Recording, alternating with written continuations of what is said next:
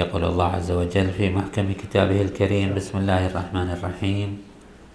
كل نفس ذائقة الموت. كل نفس ذائقة الموت وإنما توفون أجوركم يوم القيامة. فمن زحزح عن النار وأدخل الجنة فقد فاز. وما الحياة الدنيا إلا متاع الغرور. صدق الله العلي العظيم.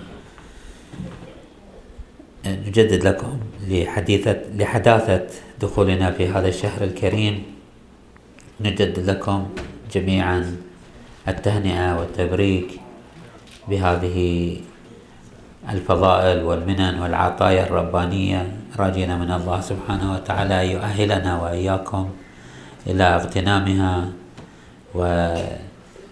والاستفادة منها إن شاء الله خلال هذه اللحظات والساعات القادمة. في حديث البارحة تكلمنا عن سلسلة الخطوات التي تكلمنا فيها خلال الثلاث سنوات الماضية سنة سبعة وثلاثين وثمانية وثلاثين وتسعة وثلاثين وأنه كيف كنا نتحدث عن حركة الإنسان في هذا الوجود. تكلمنا عن عوالم الغيب ثم عوالم أقرب أشبه ما تكون ببرزخية بين الغيب والشهادة ثم انتقلنا من تلك العوالم إلى عوالم الشهادة المرتبطة بالغيب. يعني كنا نتكلم عن عالم العرش والكرسي واللوح. عليكم السلام ورحمة الله. العرش والكرسي واللوح وهذه عوالم غيب. ثم تكلمنا عن عوالم آه وسط وهي عوالم آه نعم إذا تذكرون تكلمنا عن الجن والسحر والعين والأشياء والفلك أشياء آه، غيبية. ولكن يقال أن لها امتداد في تأثير واقع الأرض.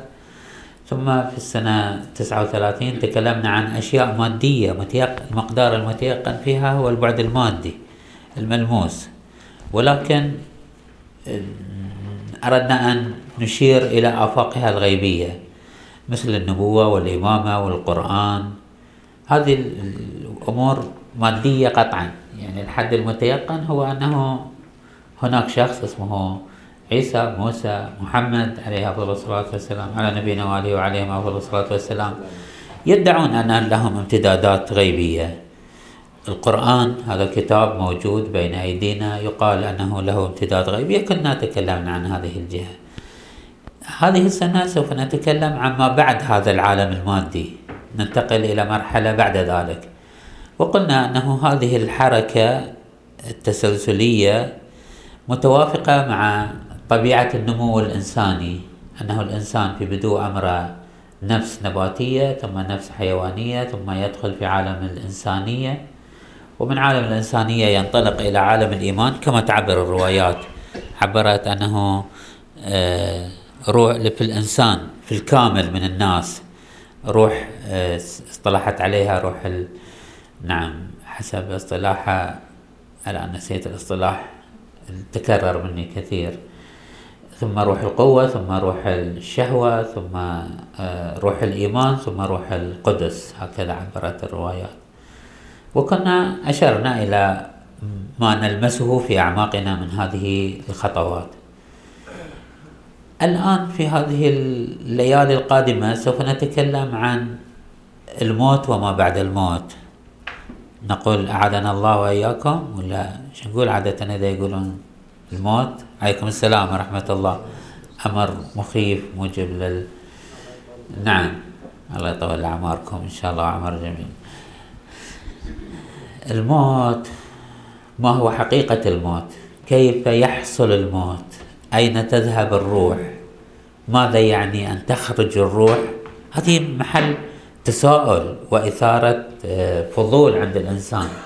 ماذا يعني أنه هذا الآدمي الحي المتحرك يتمدد وإذا به يصبح آه، جثة هامدة باردة. أين بقيته؟ أين روحه؟ ما الذي تغير؟ هذه الروح أين تذهب؟ هل تصبح مجردة مطلقا؟ هل هي مرتبطة بهذا البدن؟ ثم ماذا يعني أن هناك حشر ونشر وحساب؟ ماذا يعني أن هناك برزخ؟ هذا الذي نضعه في القبر ما هو؟ هل هو البدن أو الروح؟ منكر ونكير يذهبون إلى إلى القبر لماذا؟ ليش ما يروحون للروح؟ الإنسان الذي لم يدفن لو إنسان مات في البحر مثلا أو هؤلاء الذين يقتلون أو مثلا تأكلهم الدواب أو مثلا آه، آه، تتجزأ أبدانهم شلون ويا أرواحهم. آه، كل هذا محل تساؤل وإثارة واستفسارات. أجابت عن بعضها عن بعضها الروايات أنه الإنسان أين يكون خلال هذه الفترة كيف أحواله تقسيم الناس وهذه من جهة الروايات ومن جهة العقل أيضا. هناك آه، من حاول أن يعالج بعض الأمور عقليا. ثم بعد هذا الحركة وهي حركة الموت والانتقال إلى عالم عالم آخر. الآن حسب اصطلاحنا مع أنني كنت أكرر أنه هذه العوالم عوالم الغيب بترتباتها التي ذكرناها سابقا. عوالم الغيب الغيب المحض وعوالم الغيب الوسطى وعوالم الغيب الأرضية أو الأرض الممتدة بالغيب وعوالم ما بعد هذه الأرض. نكرر أنه ليست هذا التتالي تتالي زماني بل هو تتالي رتبي. سوف نشير إلى معنى أنه تتالي زماني أو تتالي رتبي. أقول أنه بعد الموت بكل أهواله وأحواله وما يتكلم فيه والحش والقبر والبرزخ وعوالم البرزخ وأنه هل الإنسان يشعر ما يشعر أو أنه كما كما تنامون تموتون. هل هي حالة مثل حالة النوم أو شيء آخر؟ أو هناك اختلاف في في طبيعة الموتى. هناك من يموت بهيئة النوم وهناك من يموت بهيئات أخرى بعد ذلك سوف يأتي عندنا عالم أصعب وأعقد وهو عالم البعث. ماذا يعني بعث؟ ما الذي يحصل لكي؟ وهو محل آه، توقف آه، إذا صح التعبير وهو ليس بصحيح توقف العقلاء. أنه ممكن أن يكون هناك بعث. أما الكفار فهؤلاء أنكروا البعث قال ما يمكن مستحيل الإنسان بعد خلاص يموت ينتهي. كيف يبعث؟ طبعا جعلنا الكفار من آه، فصيل العقلاء تجوزا. الكفار يقولون لا يوجد بعث. كثير من المؤمنين أيضا عندهم تساؤل أنه بل أنه كما ينسب إلى آه، ابن سينا. يقول حتى لو آمنا بالبعث نؤمن بالبعث الروحي. أما البعث الجسماني فهذا مستحيل ليس مستحيل وإنما يقول أنه لولا أنه أخبر بذلك الصادق الأمين يقصد مثل الرسول صلى الله عليه وآله لولا أن الصادق الأمين أثبت البعث الجسماني لما كان هناك سبيل للعقل لإثباته. يعني العقل يقف أمام آه، تصور أن الله جل وعلا آه، يبعث آه، من في القبور. يقال والعهد على الناقل أن العلامة طبطبائي رضوان الله تعالى عليه كان وهو يدرس هذه العوالم والفلسفة. إذا وصل إلى مطلب طبعا الفلسفة كلها تختصر في البدء والمعاد. يعني من أين جئنا وكيف نرجع؟ يسمونها بحوث البدء والمعاد. إذا وصل إلى مبحث المبعث فإنه أولا يكررون هذا المعنى أنه أغلب ما في أذهان الناس. الناس يعني المؤمنين. الكفار لا يؤمنون بالبعث.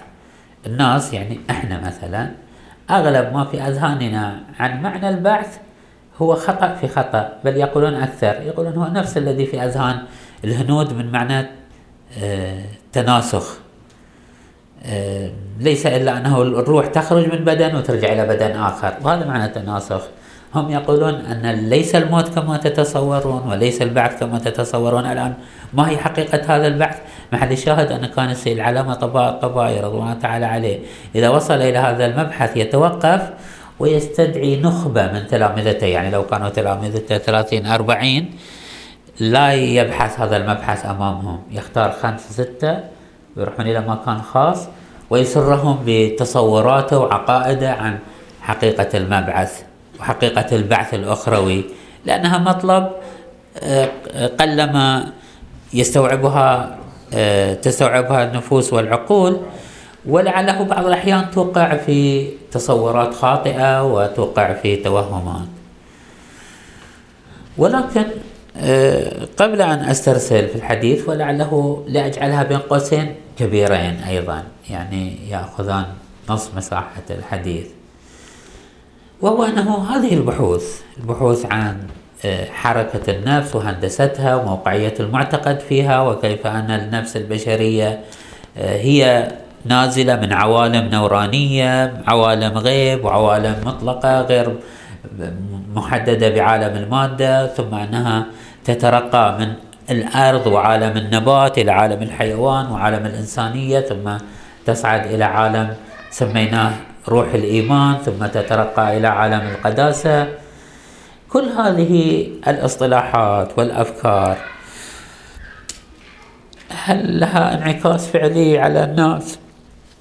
وعلينا هل الغرض هو الترف الفكري والاطلاع والإحاطة النظرية أو عندنا غرض فيها؟ الإمام الخميني رضوان الله تعالى عليه في كثير من كتبه وينصص على ذلك ويطيل فيه الحديث في كتاب آه، جنود العقل والجهل. يقول هذا المعنى. طبعا في مورد آخر يقول كلام مشابه له في مورد آخر وهو أنه كل ما كتب في باب في في كتب الأخلاق ليست من الأخلاق في شيء. هذه كتب الأخلاق يذكر مجموعة كتب بما فيها يقول الكتاب المشهور في باب علم الأخلاق كتاب آه، آه، نعم آه، أعوذ من الشيطان الرجيم. صلى على محمد وآل محمد. اللهم صل وسلم على محمد وآل محمد كتاب للغزالي أبو حامد محمود الغزالي. إيش اسمه؟ مشهور. علوم الدين إحياء علوم الدين.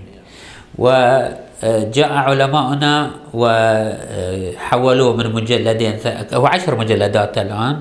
وحولوه إلى مجلدات ضخام مثل نعم بعض علمائنا حولوه إلى كتاب شيعي يعني أزالوا الروايات. وهو أضخم كتاب في الأخلاق تقريبا. يقول الإمام حتى هذا الكتاب الذي يقال عنه أنه في الأخلاق هو ليس من الأخلاق بشيء وذلك أنه يقول أغلب هذه كل هذه الكتب حسب تصوره كل هذه الكتب آه، تقدم الأخلاق كأفكار لا تثير الأخلاق كواقع آه، حيوي فعال يسترسل فيه الكاتب لتصورات وأفكار. آه، ولعله الإمام رضوان الله تعالى عليه يقول هذا الكلام أيضا في التفسير. يقول كل كتب التفاسير ليست من التفسير في شيء. ولعله الرجل ما معتقد لا بالتفسير السائد ولا بالأخلاق السائدة ولا بالسياسة السائدة لأنه العلماء كلهم يقولون السياسة من عالم النار لعن الله الساسة والمسوسين والسياسة أصلا صحيح؟ وأن السياسة ضد الدين. هو جاء شبك الدين بالسياسة فقدم للإنسانية سياسة دينية أخلاقية تفسيرية. لعله هذا الخلط الإكسير العجيب الذي قدمه الإمام فيه بعد أخلاقي الشاهد في كلامي هو أنه نحن الآن نعيش في هذا الشهر الكريم في شهر رمضان في شهر العبادة وشهر آه، الجيشان الداخلي والتغيير الواقعي والانطلاق من عالم التخلف الروحي والجمود والقسوة. إلى عالم القرب والتوبة وعالم الأوبة إلى الله عز وجل عالم الرقة وعالم واقع الإحساس بالقرب من الله عز وجل واقع التخلق بأخلاق الله. ليس ب عندهم اصطلاح يقولون هناك آه، هذه المعاني تارة ينظر لها آه، نعم بالفهم الأولي والفهم الشائع الصناعي. يقصدون يعني عندما نتكلم عن النار النار باردة ولا حارة؟ حارة. محرقة ولا؟ لكن هل إحنا نتصور النار وفي أذهان النار ونتكلم عن نار محرقة؟ لا أحرقت ولا أوجدت دفء لأن نتكلم عن النار بالمفهوم ليس بالمصداق. النار المحرقة هي المصداق الخارجي صحيح؟ كذلك الأخلاق. مرة نتكلم عن عالم الغيب وعالم ولكن ما نجد في أعماقنا تفاعل، ما نجد في أعماقنا حركة، ما نجد. أقول أنه نحن في هذه الأيام في أيام شهر الله الفضيل وفي بداية هذا الشهر الفضيل.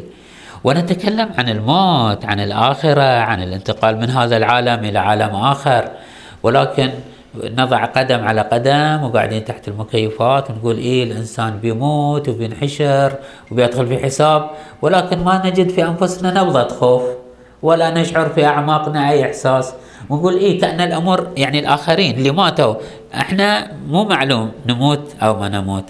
إحنا الليلة نريد أن نتكلم عن الموت كحقيقة واقعية. يقول الإمام الحسن عليه الصلاة والسلام ما رأيت يقينا لا شك فيه. الحين أحد يشك بأنه بيموت؟ ولكنه في واقعنا ما رأيت يقينا لا شك فيه أشبه بشك لا يقين فيه. أحد أحد يتيقن من الموت؟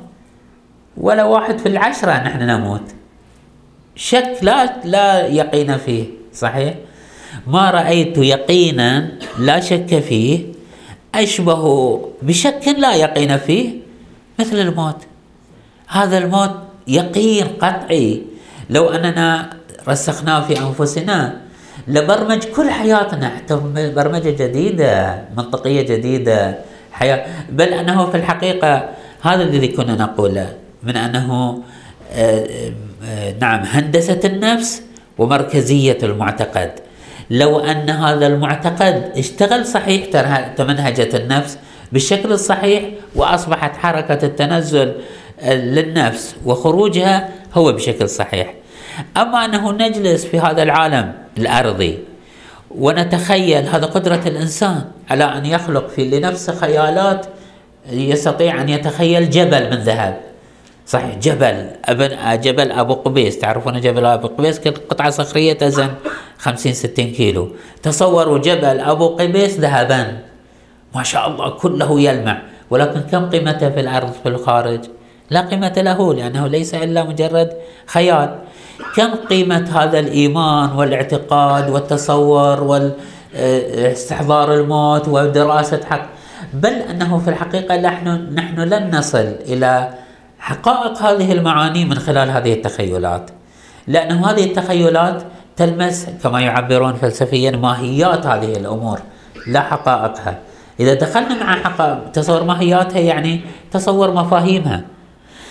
ولذا تجدون أنه آه، الرسول صلى الله عليه وآله يؤكد كثير على أنه اذكروا هادم اللذات. الموت ليس فقط صورة فكرية الموت يهدم اللذات يمنهج النفس. لذلك الذين إذا أصابتهم مصيبة قالوا إنا لله. أي مصيبة أي صعوبة أي هم يواجه الإنسان. إذا استحضر آه، إيمانه واعتقاده بالآخرة آه، نعم تفلتر مشاعره وأحاسيسه ليس تفلتر. كما تعبرون اليوم في هذه الأجهزة يحصل update ل آه، شنو مو فلترة تحديث format لمنهجية المشاعر والأحاسيس كلها تنتظم حياة الإنسان. ولذا نجد أن الروايات كلها تؤكد على أهمية موقعية الموت. ما ابتدأت به الحديث بهذه الآية؟ كل نفس سوف نتحدث إن شاء الله على مستوى التصور ليس على مستوى البعد الأخلاقي. كل نفس أن الموت مرتبط بالنفس وليس بالبدن خلاف ما هو سائد عند كثير من الناس يتصورون. والبارحة عبرت أنه الموت شبيه بالثمرة والنبتة النبات وأن الشجرة هي تستغني عن هذه الثمرة فتنقطع هذه الثمرة. في النفس الإنسان بالعكس حالة الموت النفس هي التي تستغني عن البدن. كما سوف نقدم هذا الفكرة التي أتبناها بعض الفلاسفة أن حقيقة الموت هي آه، أن النفس تعافى البدن. لا أن البدن يترهل ويشيخ فيتتفلت عليه النفس. لا النفس تعافى البدن وتتركه فهو يترهل. آه، أقول أنه آه نعم ضاعت عليه تسلسل الحديث. أنه حقيقة الموت ما هي؟ حقيقة الموت هي أن النفس تعافي البدن وتتركه وتنتقل إلى عالم آخر بمادة أخرى وبحاجة إلى آه، عالم آخر. كل نفس إذا الموت هو للنفس وليس للبدن. كل نفس ذائقة الموت. في لفظة ذائقة كل نفس تموت. كل نفس هذا واضح طبعا هذه النفس التي تموت. وهذا من عجائب الأمور التي تمر على الإنسان ولا يلتفت لها. أن النبات يموت وله حياة وموت. من ظرائف الأمور على أنها ليست لها أهمية. أول ما ذهبت إلى الجمهورية الإسلامية في إيران كنا لا نعرف أنا لم ما عشت في عالم بيئة من الزراعة وال كان في عامل إيراني في البيت يرتب هذا البيت اللي إحنا فيه. فوجدت قطعة خشبية مرمية فأخذها وقطع منها جزءا ووضعها في الأرض. توقعت أنها مجرد خشبة وإذا بها شجرة نامية فيها حياة فيها روح. لكن كيف أشعر أن هذه خشبة عادية أو خشبة فيها روح؟ هذا المزارع يفهم هذه الأمور. النفس تموت حيوانية كانت أو نباتية أو فإذا الذي يموت هو النفس وليس البدن والموت فيه كسر لحالة لذلك ليس كل نفس تموت. كل نفس ذق إنك أنت العزيز ذق إنك أنت الكريم. فيها حالة من التوهين فيها حالة من توظيب النفس.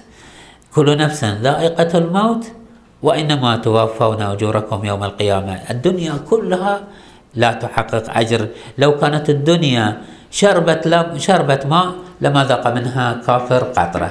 لو كانت الدنيا كلها عند الله تسوى جناح بعوضة ما شرب منها كافر قطرة. يعني الدنيا كلها ما ليست عقابا لكافر وليست جزاء لمؤمن. في الحقيقة هذه الآية يفترض يفترض هذه الآية كل نفس ذائقة الموت وإنما توفون أجوركم يوم القيامة. فمن زحزح عن النار وأدخل الجنة فقد فاز وما الحياة الدنيا؟ إلا متاع الغرور. هذه يفترض أن تكتب بماء الذهب وتوضع توضع على رؤوس الناس في في يومهم. صباح مساء يجلسون يشوفون هذه القواعد الحياتية الأساسية. خلاصة ما أريد أن أقوله في ذيل الجزء الثاني من هذا الحديث هو أنه عندما نتكلم عن الموت وعن عوالم الموت والمحشر وما تكلمنا عنه في السنوات الماضية. ليس غرضي هو مجرد الترف الفكري وليس غرضي هو مجرد الاستعراض المعرفي وليس غرضي هو الاطلاع والثقافة بمقدار ما. خصوصا أننا عندما نتحدث في هذه الأيام الفضيلة وفي هذه الأوقات الشريفة والله يشهد أنه أنا عندما أتي وأسمع العامة يصلون أجد حسرة أتمنى أن أكون في هؤلاء المصلين. الآن ليس في هؤلاء أن أذهب إلى عوالم الاتصال بالله عز وجل والدعاء والصلاة. هو هذه أوقاتها هو هذه آناتها هو هذا ظرفها. ولكن أقول أنه إذا كان لهذه الأحاديث شرارة ودافع إلى أن نستحضر عالم الغيب نستحضر الله فإنها تكون أنضج وأقدر وأقوى في الحركة إلى الله عز وجل. بمعنى أنه الإنسان قد يصلي ألف ركعة لكنه لا يخطو خطوة. ولكن عندما يفهم أنه في سبيله إلى الموت وأن الموت حاضر وأنه كما يقول ينسب لعيسى عليه أفضل الصلاة والسلام عجبت لمن أيقن بالموت؟ كيف يفرح؟ هذا الموت هو الذي يبرمج حياة الإنسان ويعدل مزاجه ويوجه آه، استقباله إلى الاتجاه الصحيح. نرجو من الله سبحانه وتعالى يوفقنا وإياكم إلى أن نجعل هذه الجلسات وهذه الليالي ليالي عبادة وطاعة وحركة تكاملية لأنفسنا والحمد لله رب العالمين. وصلى الله على محمد وأهل بيته الطيبين الطاهرين. اللهم صل